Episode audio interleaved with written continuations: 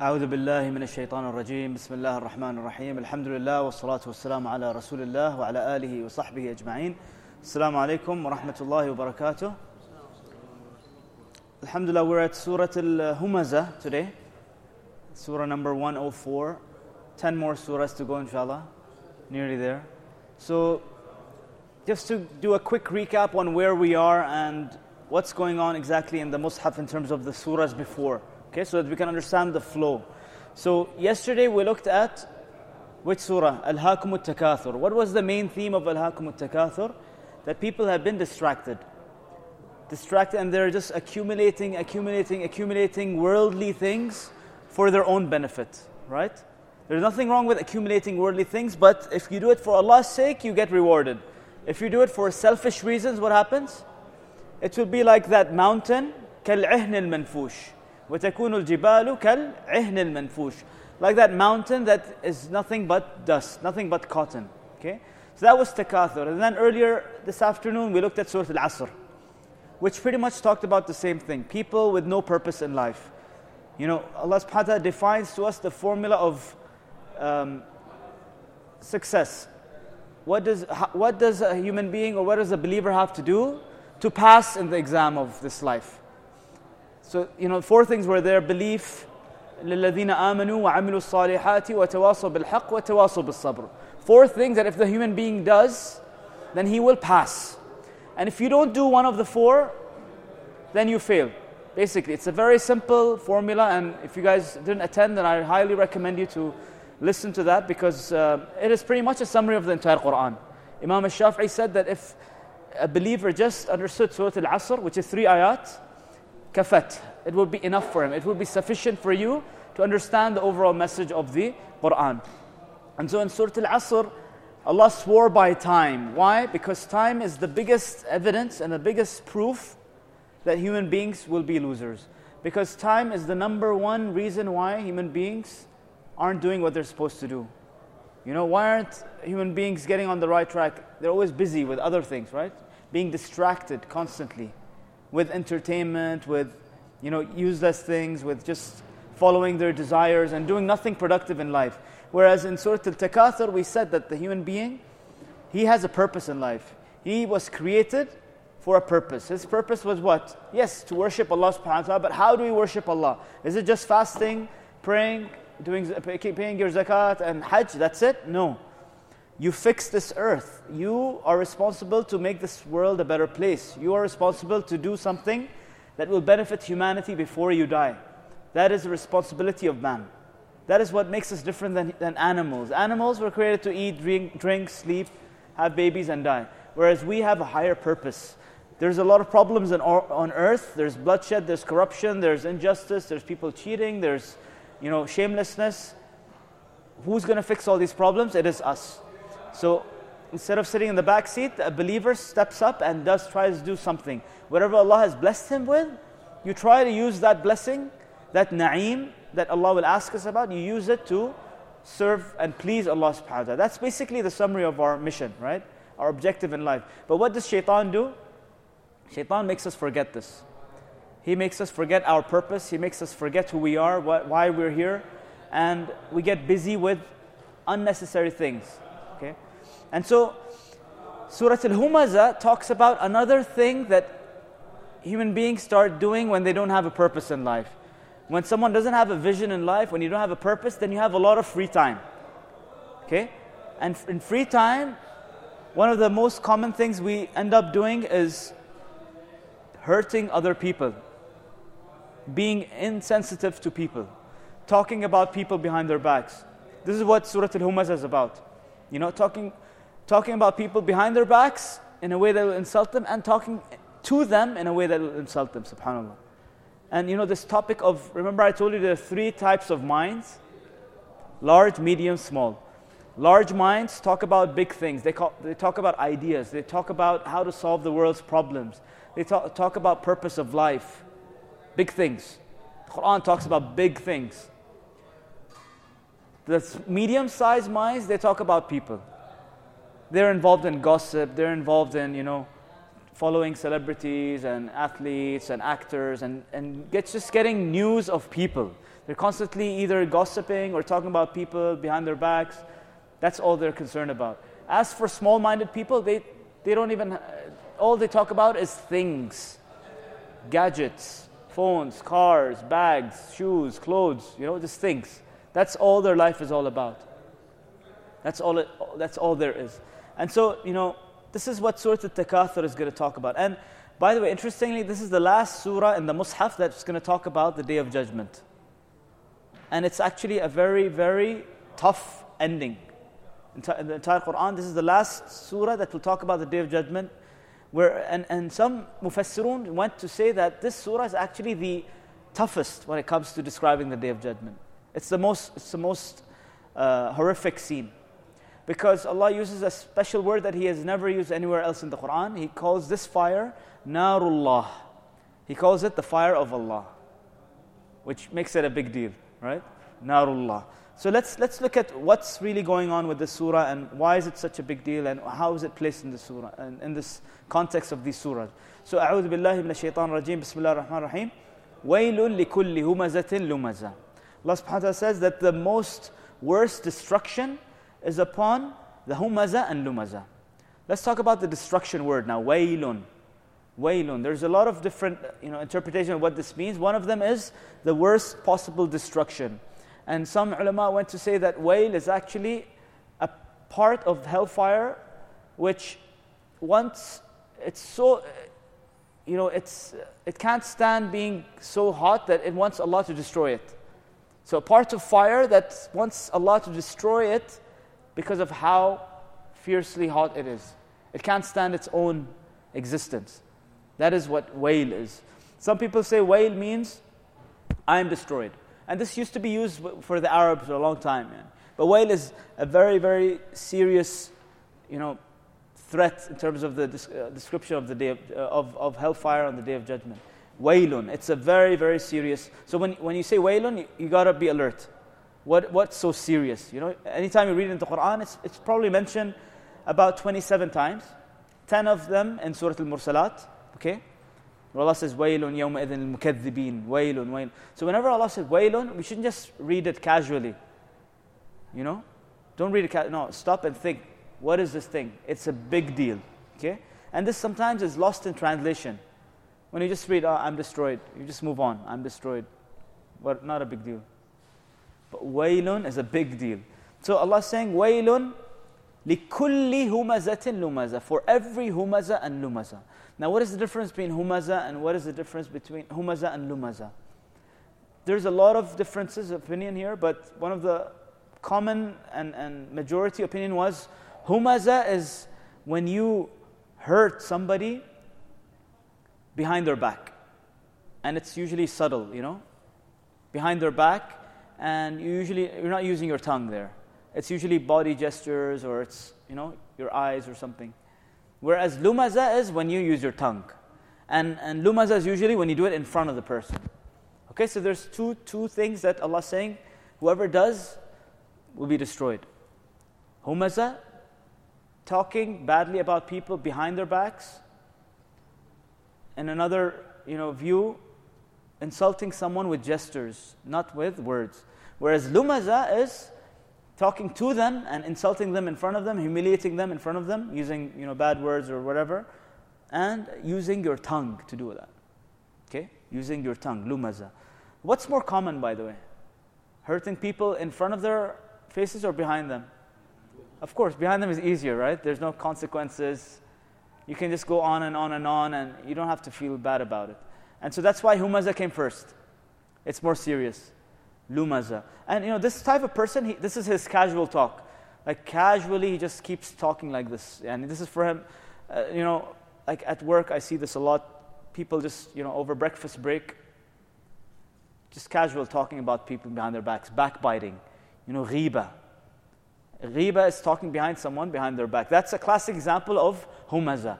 What is ghiba? Why is it such a big deal? Ghiba is talking behind someone's back in a manner that you would not talk about him in front of him. If, and, and ghiba is when you say something true about the person behind their back that you would not say had they been present. Okay? Very simple. Talking about someone behind their back in a manner that you would not had they been present. And this is something true about them, you know. So if someone is, is let's say, obese, he's not in the room and you're making fun of them, you're cracking jokes, look at that guy, you know, he looks like Michelin tire or whatever. That is riba. Because it's true, he is obese, mashallah, right? But had he been there, you would not have said that. You only said it when he was not there, riba. Is that a small thing or a big thing in Islam? What do you think? It's a it's a kabira. You have minor sins, major sins. Minor sins, if you do hasanat, they delete the minor sins. But major sins, it requires proper like repentance and tawbah. You got to do all four conditions of tawbah. Who knows what the conditions of tawbah are? Otherwise, you're not forgiven for this sin, basically. Condition number one, stopping it. Condition number two, promising never to do it again, having that regret, right? And then number four is apologizing to that person. Imagine, you have to literally call him up and say, listen, I know you're you're fat, but you know I spoke about uh, you today in, in the office and I'm so sorry. And you need to forgive me because if you don't forgive me, then this is a major sin on my record. Imagine, how many people do that? And you know, Ramadan comes and you're making dua, Ya Allah, forgive me, forgive me. Yeah, Allah will forgive you for, you know, not waking up for Fajr. Allah will forgive you for that, you know, wrong glance. Allah will forgive you for not, you know, reading Quran. But when it comes to huquq al-ibad, when it comes to the rights of people, that's between you and them to settle. You can make as many du'as as you want. If you don't settle this with that person that you hurt, that person that you hurt behind their back, it's, it's there. You, and he's going to ask for it on the Day of Judgment. He's going to ask for it on the Day of Judgment. So it's a pretty serious thing, pretty serious thing, this this humazah, lumazah business, right? And so, the fourth one is apologizing to them. So let's refresh, stopping the dhanb, okay? You stop doing it. Number two is feeling bad about it, right? So you, you feel regretful about it. Number three is promising not to do it again. You have a commitment not to do it again. And number four is apologizing to the person if it involves someone else, right? If it involves someone else, then you apologize to that person and you, and you ask them to forgive you, okay? Um, and so, وَيْلٌ لِكُلِّ هُمَّزَةٍ لُمَزَةٍ. How does this apply to the context of the Prophet ﷺ and the you know, situation in Mecca now? Because we got to understand the situation, right? There is the Prophet ﷺ being ridiculed in his face or no? In his face. By who? By Quraysh, by his own family. So just put this into perspective, because sometimes, you know, we don't, we read the Quran without putting it into perspective. The Prophet ﷺ, out of all the people, you know, the best crea- of, of all creation, being insulted in his face by his own family, and with the worst kind of accusations, to the point where they're about to kill him even, right? They want to kill him.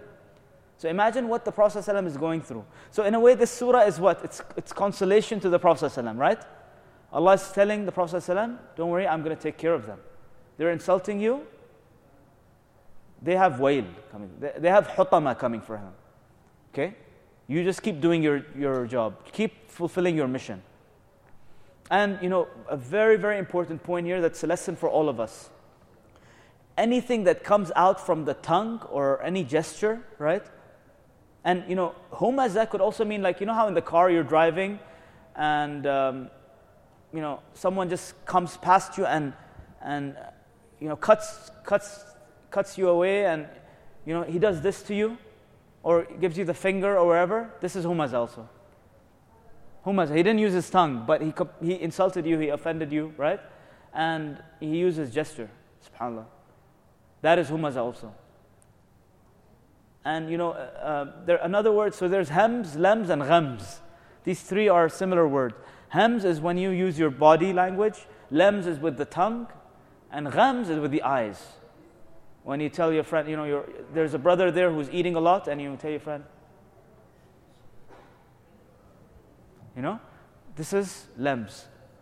This is lems also. They're all from the same family though. You're insulting, but using your eyes. Okay? Sometimes, you know, uh, someone, uh, like your parents, shout at you, and you give them the look, you know. They're not looking. They're looking at the T V, but you, you look at them like that. That's recorded. The angel has recorded that. That look. So subhanAllah, our actions, our bodily actions, we will be responsible for. And we, we've talked about this earlier, that you know our body parts will be testifying against us on the Day of Judgment. That we won't be speaking. The hand will speak. That finger will speak. You know? The eyes will speak. The tongue will speak. He said this is that. And so, you know, the Prophet ﷺ also said that, you know, whoever, if he's fasting, like Ramadan is a month of fasting, right? And everyone's concerned about fasting and qiyam and dua, mashallah. But the Prophet ﷺ said that if, if it's, this fasting is not preventing you from hurting people, from doing riba, from looking at bad things, from, you know, all these bad habits, then I don't want your fasting. The Prophet ﷺ said this. Your fasting is of no benefit. So fasting is not of the just for from food and drink. It's from these these uh, filthy uh, characteristics that we have, you know, these habits that we have of just hurting people, making fun of people. How common is making fun of people, by the way, nowadays? Very common, right? Making fun. If you look at the whole comedy genre, it's all about making fun. Stand-up comedy is all about making fun, right? And people laughing, cracking jokes about this nationality, that nationality, that skin color, that skin color. Comedy, technically, we are laughing at something that Allah said, we just heard it in Salah, La yaskhar qawmun min qawmin. It's a command from Allah in Surah Al-Hujurat. Do not make, let not one nation make fun of another nation. Don't make fun of people. How much do we make fun of people? It's so casual, right? That's lumaza. Allah's saying that is wail. If you're constantly just making fun of people, that's wail. You've got wail. It's a problem. So mocking at people, sarcasm, sarcasm also, very common, right? Sarcastic comments.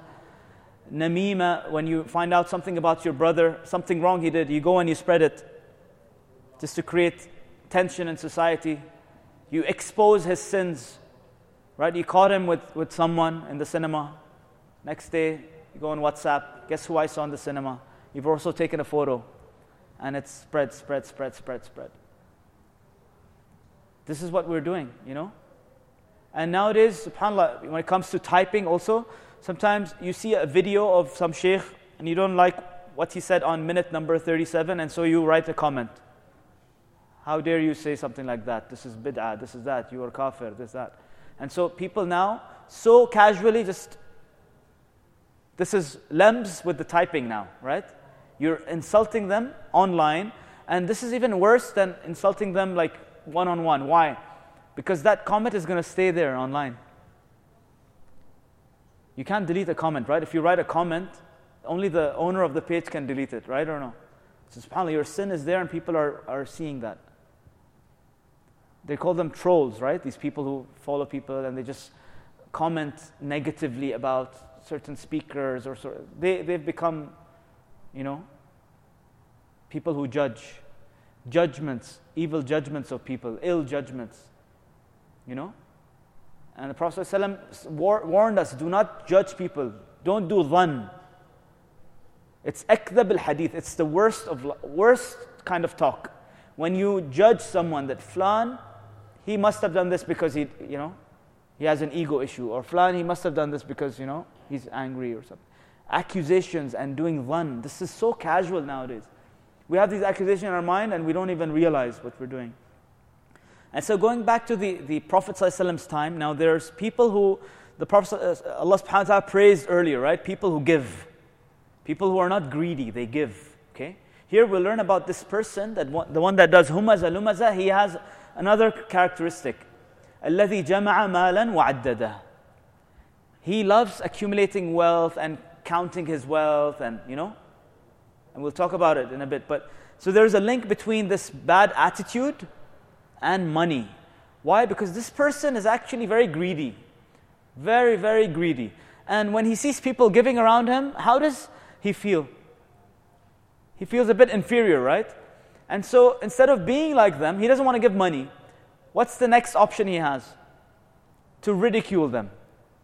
You know, to put them down, to humiliate them, and just to bad talk them, so that they can come down to the, to his level, and then he doesn't have to give money. So this is an escape strategy for the greedy, the miser. who doesn't want to give, who doesn't want to, you know, be a good person. So what, he, what does he do? He mocks at good people. He makes jokes of good people, and he, you know, tries to uh, spread ill judge, judgments about these people. This is this is what's going on in the mind of this person. That's why they do it. They do that to justify their own corruption. You know, mocking others to justify your own corruption. And they even, we learned earlier, they even prevent people from giving. They don't even encourage. They actually discourage you. No, no, no, don't give to that uncle. Remember what he told you five years ago? Remember what he did to your dad? Don't give to that person. He doesn't deserve it. They stop you from doing good. They stop you from forgiving. No, don't forgive him. How can you forgive him, man? Remember what he said? Remember what he did? Remember this? Remember he didn't come to your wedding? Remember? You know? He didn't give you your share of inheritance. And so, you want to forgive, you want to do goodness, but they will stop you. Why? Because they're corrupt. So they, they don't want to do it. They don't want to do goodness, nor do they want you to do it. And so they just mock. And if you do, do you help people, they'll make fun of you. You know, they got you, man. They scammed you. You're giving money to these people. You don't know what they're doing with the money. Ash karne paise saath. Right? It's not going to Syria. It's not going to help people. They're buying their Mercedes and their Bentleys and this and that. So he spreads these doubts and ill judgments. Why? Just to make you feel bad that, oh, sh- maybe I shouldn't have given. Maybe he's right. You know? So this is really what's going on. This is the psychology behind it. But if we, there was one word to summarize this attitude, okay, because Allah here is talking about attitude now. And this is, subhanAllah, this is very, very important to understand that Qur'an is actually, Allah subhanahu wa ta'ala through the Qur'an, when you read it, Allah wants us to be programmed to have a certain attitude. The Qur'an is, you know, less than five percent is talking about halal and haram and rules, what's right, what's wrong. More than ninety-five percent of it is all talking about what? How a believer should think, how he should act, his akhlaq, his attitude, you know. So here the attitude that's being highlighted in this entire surah is the attitude of being insensitive to others. This is really the core of the matter, being insensitive to others. You don't care about other people's feelings. You don't care. You're selfish. And the root of the problem is where it's in the heart. That's where the problem is. There is hatred, there is jealousy, there is hasad, you know? You know what hasad is, right? When your your brother has something and you don't want him to have it. You want it to be taken away from him, or you want it to come to you. This is hasad. Hasad can actually be done in a good way for only two things. When you when you see someone who is very wealthy and he's giving a lot of charity and benefiting the ummah with his money, then you can have hasad and you say, Ya Allah, I want to be like him. That's good hasad. The other hasad is when you, someone is connected to the Qur'an. He is someone. He is someone who is mahir bil Qur'an, and you want to you want to be like them. Then you can do hasad in that. These are the only two exceptions. Anything else worldly, anything else worldly, worldly. You know, someone has a car, someone has a house. If you have hasad, then that's a quality of shaitan, because that was shaitan's biggest problem, right? Why didn't shaitan do sajda to Adam? What was the root cause? Hasad. He was jealous. How I was such a pious jinn, how come Allah created Adam and He blew into him this special thing called ruh, which I don't have? Now he's better than me. I won't do sajda to him. Hasad issue, jealousy issue. And same thing happened with Adam's children. Qabil killed Habil, right? These are two sons of Adam. Qabil killed Habil out of what? Out of jealousy. His wife was prettier than my wife. I'll kill him and marry his wife. You know, this is the beginning of humanity. This is how it all began. But what are these stories for? These are lessons for us, right? That we, Allah wants our hearts to be clean. Allah subhanahu wa ta'ala wants our hearts to be clean. And, you know, we heard also that in, in today's surah, in Tarawih, إِنَّ أَكْرَمَكُمْ عِنْدَ اللَّهِ أَتْقَاكُمْ.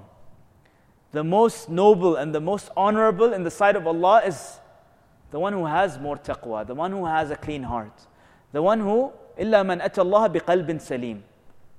Whoever, you know, goes to Allah subhanahu wa ta'ala with a clean, sound heart. There's no jealousy, no hatred. What is there? What does he have for his brothers?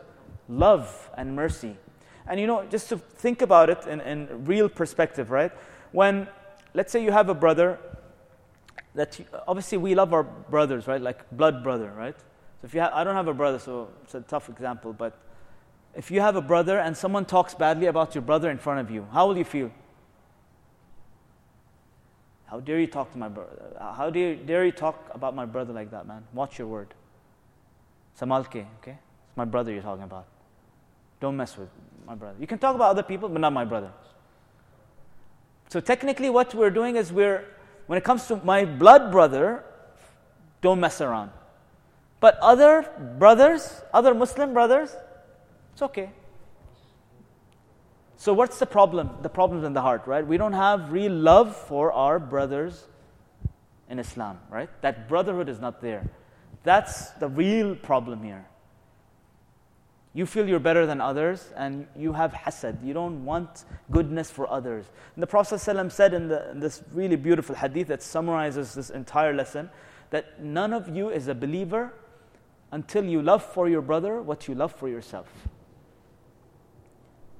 None of you is a believer until you love for your brother what you love for yourself. And here the word brother doesn't really mean blood brother. It means your brother in Islam. Because we're all the children of Adam. And of course this applies to sisters also. And we know when it comes to sisters getting together for coffee or chai, the stuff they talk about, right? The gossip that happens. You know? So where's this love? There, it's not there anymore. And you know, when your heart is not clean, when there's hatred and jealousy, then you know what happens? Then bad things come out of your tongue. That's the connection. That's when you become insensitive. You say things without caring about, well, did I hurt that person or no? You know? You don't care about how you talk to that waiter or how you talk to your mother or parents or your teachers at school. You know? Even your wife. How many situations we have of, you know, physical abuse between spouses. We we see these in movies, but these are true stories. You know? Husband beating up the wife. This is, you know, lumaza big time, right? You're hurting her physically, you know, with your own hands, with your body. That hand will be a, a witness against you. And subhanAllah, you know what Allah says in this uh, beautiful surah? You know, technically when you're insensitive to others, you know what you're doing with your words and with your gestures? You are pretty much breaking them. You're breaking them, right? Psychologically, emotionally, you're breaking them. Sometimes you say a word to someone, you hurt someone, it breaks them from inside. It hurts. And Allah says, you know what kind of hellfire he will be thrown in? Al-Hutama. Al-Hutama. Hutama comes from the root word Hattama, which means to break up into pieces. So just like this human being, through his words and his gestures and his actions, he was insensitive to people and he broke them. He broke their personalities, he broke their character. Allah will throw you in a hellfire that will break you into pieces. You see how it's connected? So this idea of being insensitive to people, wallahi, this is something that we don't talk about. There's not many khutbahs that go on about being sensitive to your fellow brothers and sisters in Islam. Being sensitive to the feelings of your parents. How, if I say that, how will my parents feel? If I say that, how will my brother feel? If I say that, how will my neighbor feel? If I say that, how will my boss feel? How will my colleague feel? If I say that, how will that waiter feel? If I say that, how will that guy who cleans my car feel? We're not sensitive anymore. We've become desensitized. Desensitized. And that is because of the heart being black. There's so much rust there, you know. A lot of polishing to do. And you know, just to give you an example of desensitization, right? So, inshallah, most of you are not watching shamelessness during Ramadan, inshallah, right? You're, you've, uh, you know, put that filter on and the... Uh, um, You know, V P N is off, right? Everything is in check, right? So what happens is your heart is getting clean. Now, you know what? If on Eid or, you know, second day or third day of Eid, your, you know, shaitan is out, your nafs is back, it's relaxed now. So, so you know, the first moment where you see something shameless, let's see, it's a, you know, Bollywood movie, and of course there's that item song that comes out, and you see some, something shameless, something inappropriate, how will you react? Oh, astaghfirullah, man, should I, should I see or no? Should I see? Yeah, I can see. Uh, no, no, no, I shouldn't see. So you become sensitive, right? Why? Because your heart is clean. But fast forward two weeks. You're watching and eating popcorn, you know, and your family's there, your mom is there, your sister's there, you're all watching. Dancing, you know, singing in the rain. And it becomes normal. That becomes normal to you. Then when, you know, your Molvi uncle comes in the in the room and says, Astaghfirullah, what you're watching? Kya baat hai uncle, yaar? Gaana hi hai. You know, for you it's normal, but for someone who is, has taqwa, who's been cleaning up his heart, it's not normal. That's that's shamelessness. But because you've become desensitized, adi. You know, just yesterday my nephews were telling me they, they passed their exam, so they got P S fours, PlayStation fours, okay? And in, you know, subhanAllah, by default, these devices come with a game, free game, okay? They were telling me, these are, wallahi, these are seven, eight, ten-year-old kids. They were telling me that, you know, these games have such filthy language in them now. We can't even play with the volume on. We, we shut the volume, we mute it, and then we play. And like they said, the words are so bad, we can't even tell you, uncle. If, and games that children are playing. Now imagine these kids, they keep hearing these words over and over and over and over and over again. After six months, one year, what happens? Khalas, desensitized. Adi. In each sentence, there will be the F word, the A word, the S word. SubhanAllah, for each alphabet, like letter, there's one word now. Right? And so it com- becomes, and wallahi, I know people like that. In every sentence, they'll throw one word. Right? And our Punjabi brothers, mashallah, they're experts in this, right? Each word, the mother comes, you know, or the sister, or someone comes in. Why? Because khalas, it's become normal. It's part of that lifestyle now. Desensitized. But for someone who's clean in the heart, that word, no way it will come out of your mouth. No way. Not even like dirty. So there are really bad words and there are bad words, right? And there are inappropriate words. For the clean heart, the inappropriate words will not come out of his mouth. That's how sensitive he is because he has a clean heart. But for the one who has a corrupt heart, everything is coming out of the tongue. Lying, backbiting, making fun, joking, you know, mocking, sarcasm, all these things. So being sensitive to others' feelings, guys, wallahi, this is yani, a really serious, serious problem. You know, just yesterday a brother was telling me how we're being insensitive to people standing next to us in prayer. Right or no? You're praying in front of Allah, but you're being insensitive. You know, you're pushing him, you're stepping on his feet, you want to distance yourself. Your hearts are not connected and you want to connect to Allah. How is that even possible? Yeah. So, let me give you a, a tip, okay? Remember this for the rest of your life, share it with your friends and family.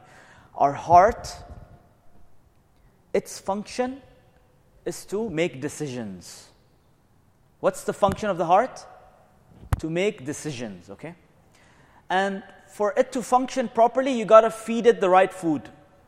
There's food that has to go, or, you know, you can call it petrol that has to go. There's fuel that needs to be put into the heart for it to function properly, for it to make the right decisions. What is that food? Two things. Love and mercy. Love and mercy is the food for the heart. You got to keep feeding it. Love, love, love. I love my brother. I love my neighbor. I love this guy who cleans my car. I, lo- I love that waiter. Mercy, mercy, mercy. Love, mercy, love, mercy. This is where our deen started, right? Alhamdulillahi Rabbil Alameen.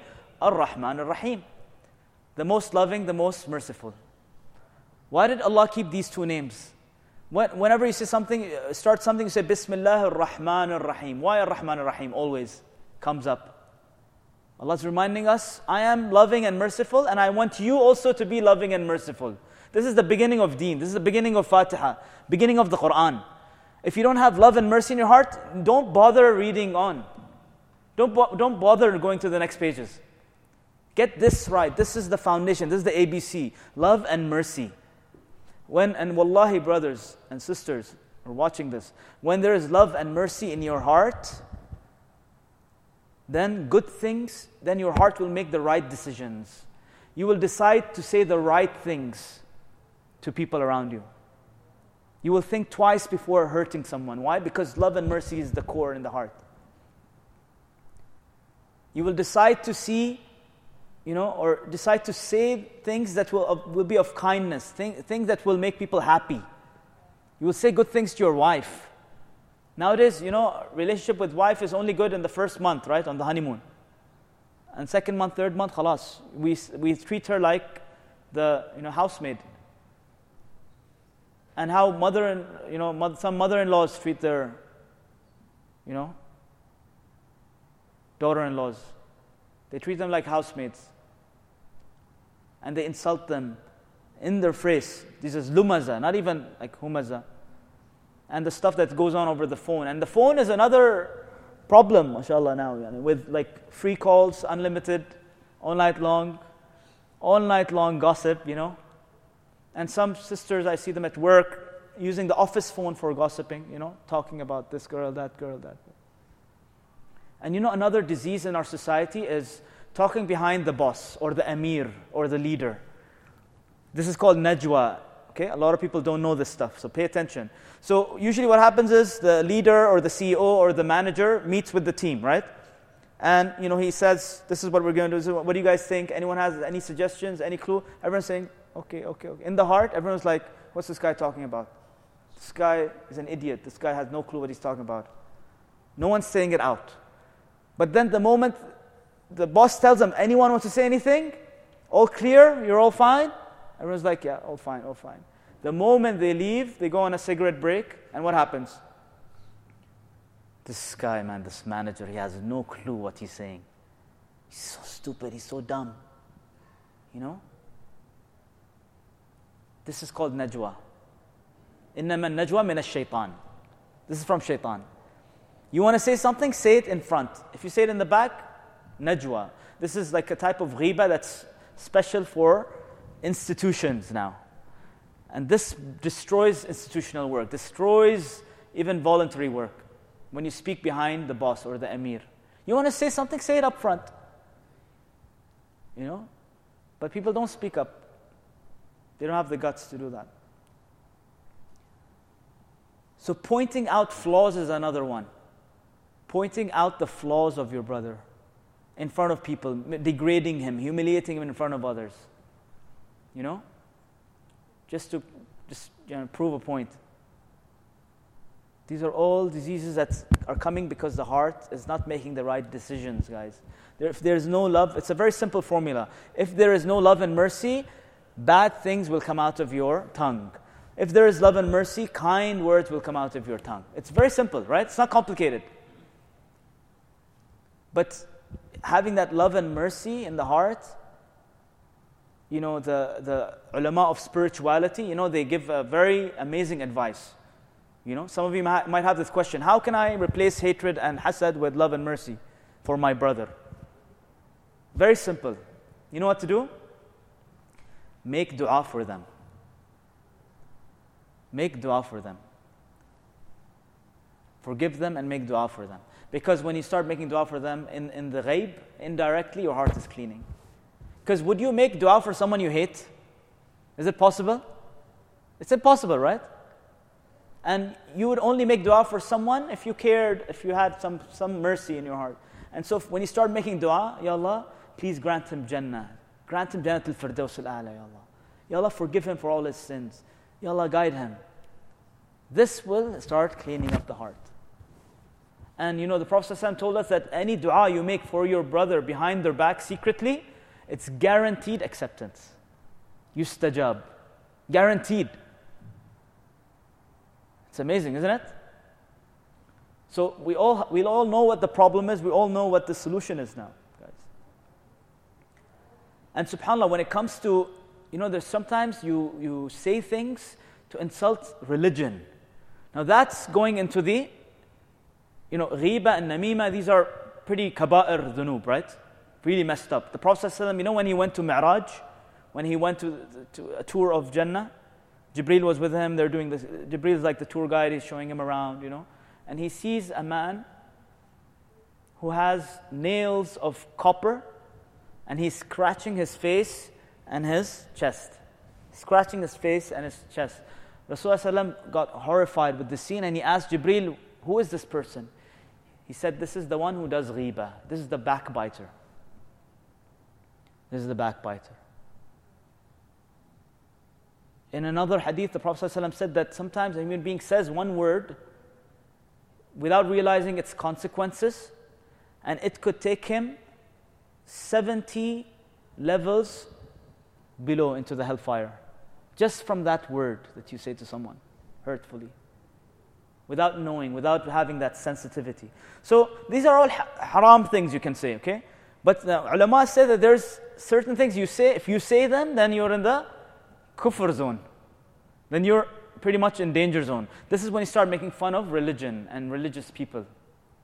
Is that common, by the way, making fun of people with beards, making fun of, you know, women with niqab and hijab, and cracking jokes about people with short thobe, right or no?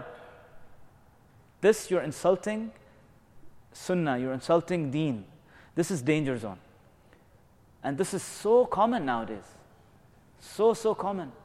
You see, you know, cartoons made about, you know, joking about, Muslims making cartoons about religious people, columns being written on the newspaper, right? Very common. So, we got to be very, very careful, guys. So let's talk about this الَّذِي جَمَعَ مَالًا وَعَدَّدَهُ now. So this person who does Humazah Lumazah, his main problem is love of wealth. And you know, I read something very interesting that Jesus has said, okay, in the Bible, in Matthew. Isa alayhi salam said that keep your wealth with Allah. Keep your wealth with Allah, because your heart will be with your wealth. It's a very deep statement, by the way. Always keep your money with Allah, because your heart is with your wealth. Allah said it, right? وَإِنَّهُ لِحُبِّ الْخَيْرِ لَشَدِيدٌ. The human being, he loves wealth. So what was Isa alayhi salam's advice? He didn't say don't love wealth. He said what? This wealth that you love, keep it with Allah. You'll be safe. Don't keep it in your pocket. Keep it with Allah, then you'll be fine. Because this love of wealth is, is inbuilt in us anyway. You know? So, الَّذِي جَمَعَ مَالًا. You know, جَمَعَ مَالًا, what it means, he collects any kind of money. Here, Allah is hinting to the fact that this guy doesn't care. Is it halal, haram, riba, cheating, rishwa, bribery? Whatever money comes, just come, come, accumulate. الَّذِي جَمَعَ مَالًا. He just wants to, you know, accumulate wealth. And then, وَعَدَّدَهُ. And he counted it. Now here, confusion can happen. Is it wrong to ca- ca- calculate your account balances, reconciliation, and auditing, and budgeting? Is that wrong? No. Here, this person is counting it in a way where he is paranoid, and he just wants to keep money for himself. He does not want to give away. Budgeting is good, inshallah, and saving is good and all that. But here, this person is paranoid. And you know, I had I had a friend in Saudi who once told me the story of their uncle. Their uncle, you know, they grew up, and their family were very moderate. They're living in a flat with, you know, very modest, or very like moderate and conservative lifestyle. When their father died, they realized, that family realized, that he had millions of riyals in the bank account. But his entire life, he had pretty much never spent on them, never on himself, never in charity, nothing. He was saving the money. For what? This is this person here. الَّذِي جَمَعَ مَالًا وَعَدَّدَهُ. He's just saving his money. He thinks his money will continue giving him life. يَحْسَبُ أَنَّ مَالَهُ أَخْلَدَهُ. He thinks that this wealth will give him eternal life. He doesn't like to spend, nothing, stingy, greedy. You know, this is this is the psychology of this person. الَّذِي جَمَعَ مَالًا وَعَدَّدَهُ. Wherever it comes from. And Allah here is saying that, you know, مَالًا. Allah is giving it like, it's worth nothing, it's insignificant. You're, you're so concerned about money. Yaqeen, give this money, help people. But what's this problem? He has no yaqeen. Remember we talked about yaqeen yesterday, certainty. That when you give money, it is transferred in your Jannah account. It's not, your account's not going in the minus. It's just being transferred to your Jannah account. And Allah's guaranteed that it will be multiplied seven hundred times. Guaranteed. But when there you have no yaqeen, then you will be hesitant to give. الَّذِي جَمَعَ مَالًا وَعَدَّدَهُ. So this guy, he's attached to this world. He has greed in him. His heart, not only doesn't, he has hatred and anger and jealousy, there's also greed and miserliness. Doesn't like to give. This is what's happening in the heart. يَحْسَبُ أَنَّ مَالَهُ أَخْلَدَهُ. He thinks that money will give him eternal life. This also means that he thinks that he can buy Jannah with his money. He's saving up so that he thinks he can bribe the Malak al-Maut, you know, or the angel of the grave to upgrade him, you know, to upgrade his grave from economy to business. It's not going to happen. It's not going to happen.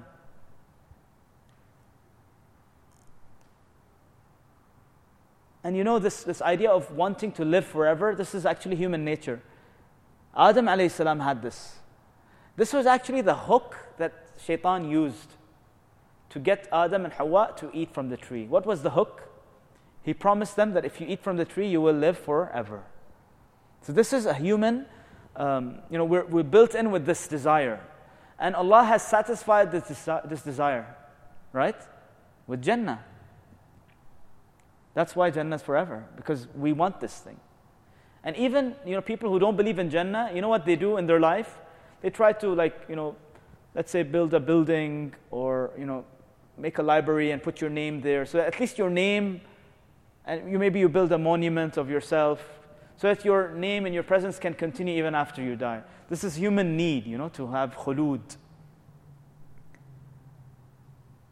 And so Allah subhanahu wa ta'ala says, Kalla. No, this what he's doing is wrong. Kalla. لا ينبذن في الحطمة. There is no doubt about it. This guy will be thrown in حطمة, that crusher. He used to crush people's feelings. He used to destroy people's feelings. He had no sensitivity. He will be thrown in the hellfire of حطمة, from تحطيم, to crush. You know something interesting about تحطيم is تحطيم is usually used for glass.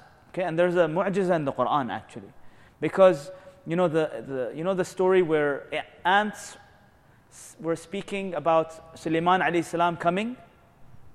So you know the ant that stands up and says, "Guys, guys, Suleiman's coming. Be careful. La yahtimannakum."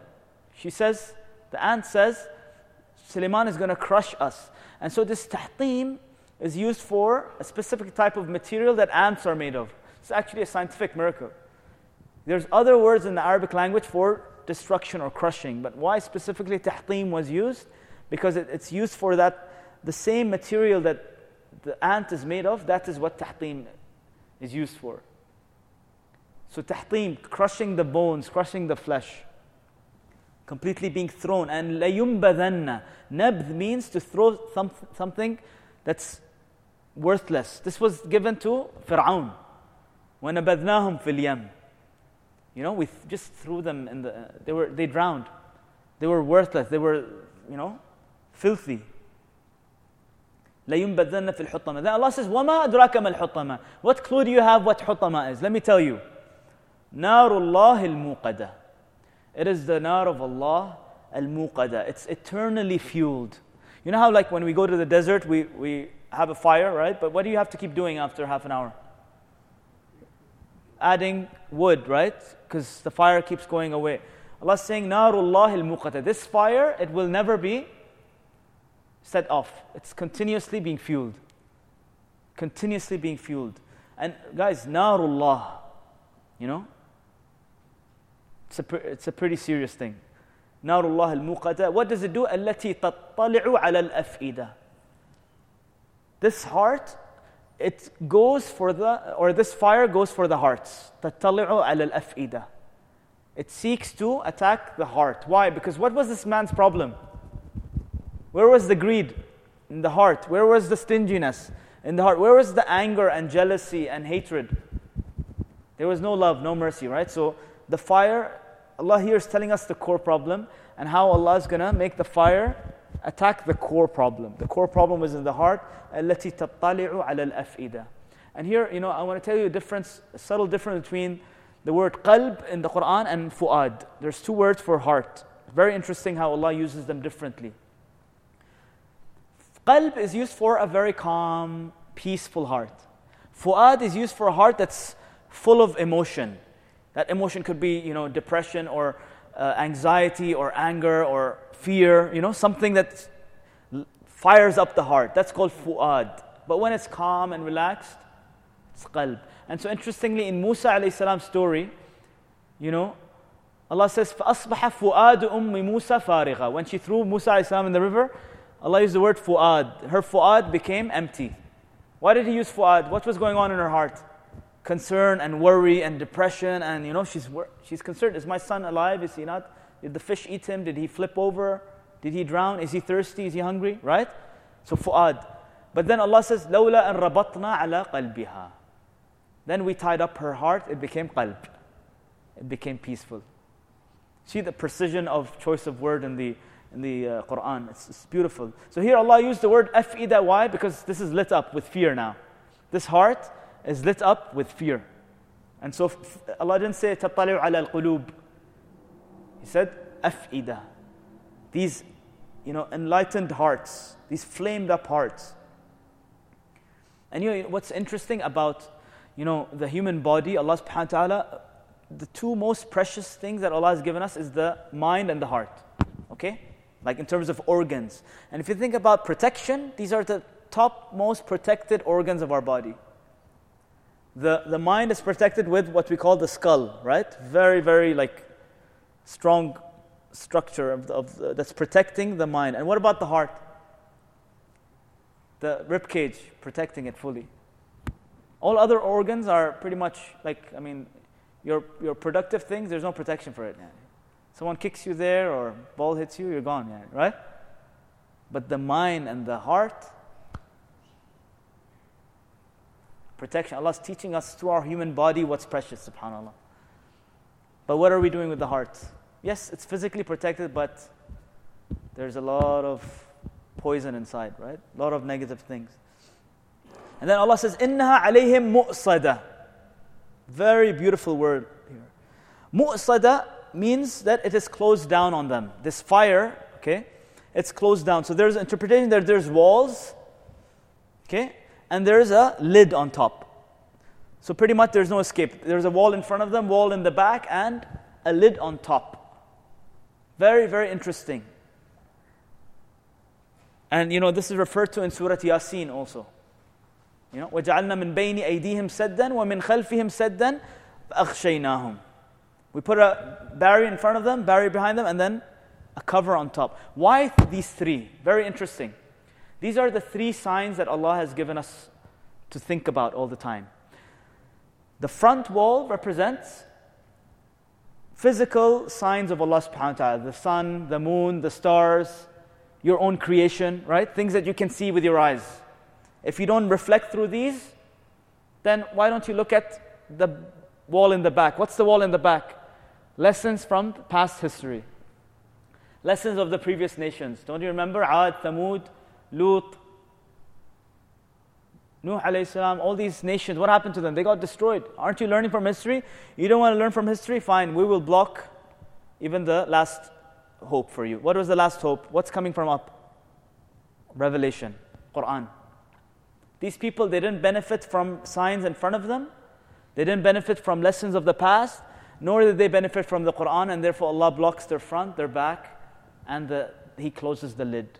You guys have no appreciation for any of these signs, not even the Quran.